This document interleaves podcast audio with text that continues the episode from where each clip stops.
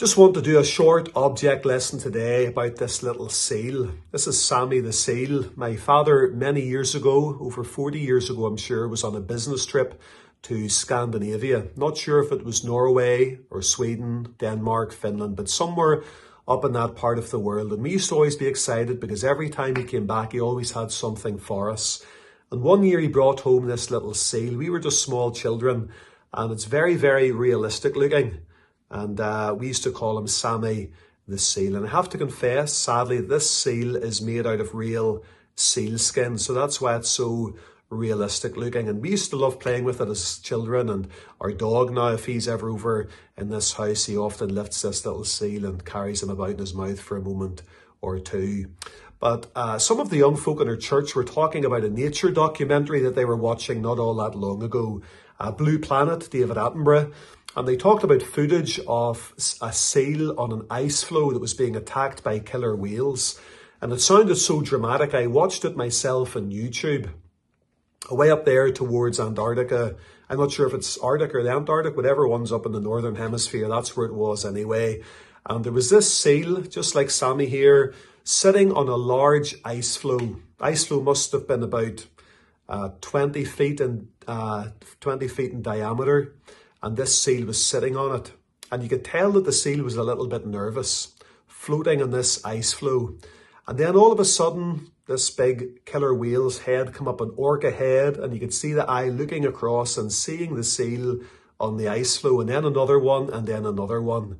And the orcas all banded together, swam at high speeds underneath the ice floe, flipped their tails at a certain angle, caused a wave, and soon the ice floe began to break up and at last the seal couldn't hold its ground any longer into the sea and all of a sudden the killer whales devoured it. It was absolutely brutal and you could see nature at its fiercest. And I felt so sorry for that little seal. But it did remind me in some respects of the Christian life, or perhaps even in a sense, if you're involved in God's work, the Christian ministry can be difficult. Christian work can be hard. The Christian life can be difficult as well. And sometimes I think we feel a little bit like that seal on the ice floe. It was on its own. We feel sometimes isolated. In life, we can feel very much alone. Sometimes we feel that our surroundings are cold and hostile and we're exposed to the elements.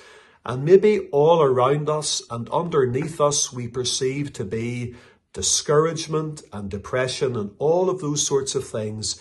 And we can become very much afraid, like the seal alone on the ice floe. And then the enemy is busy as well. The devil, the Bible says, as a roaring lion, walketh about seeking whom he may devour. And we can be conscious of his accusations and his slanders and his temptations and his oppression.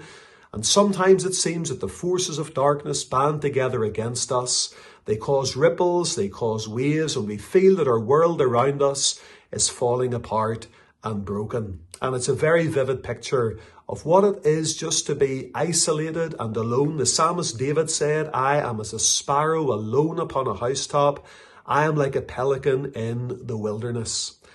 And the apostle Paul oftentimes spoke about all of the trials that he faced uh, prayers and watchings and fastings and floggings and beatings and imprisonments and cold and hunger and thirst and naked and famine, peril, sword. If you read Romans and you read Corinthians, Paul speaks about so many of those things. And sometimes we can be overwhelmed. But that's whenever we need to remind ourselves that God has got us. The Lord has us. If we're saved and we've trusted Christ, the Lord has us in the hollow of his hand. In John chapter 10, the Lord Jesus Christ said, My sheep hear my voice, and I know them, and they follow me, and I give unto them eternal life, and they shall never perish, neither shall any man pluck them out of my hand. My Father which gave them me is greater than all, and no man is able to pluck them out of my Father's hand, for I and my Father are one. So it's a double security. We're in the hand of Christ, we're in the hand of the Father, and nobody can pluck us from there. But the text that I wanted to leave with you today was Deuteronomy chapter 33 and the first part of verse number 27. The eternal God is thy refuge, and underneath are the everlasting arms. The eternal God is thy refuge, and underneath are the everlasting arms. The Lord has you. You might feel isolated. You might feel alone. You might feel cold. You might feel exposed. You might feel afraid. You might feel that the enemy's busy. But if you're in Christ's hand and you've trusted the Lord and you're following Him, God has you. And underneath and round about and above the everlasting arms of the Lord. May God bless you, friends. Thank you so much for joining us.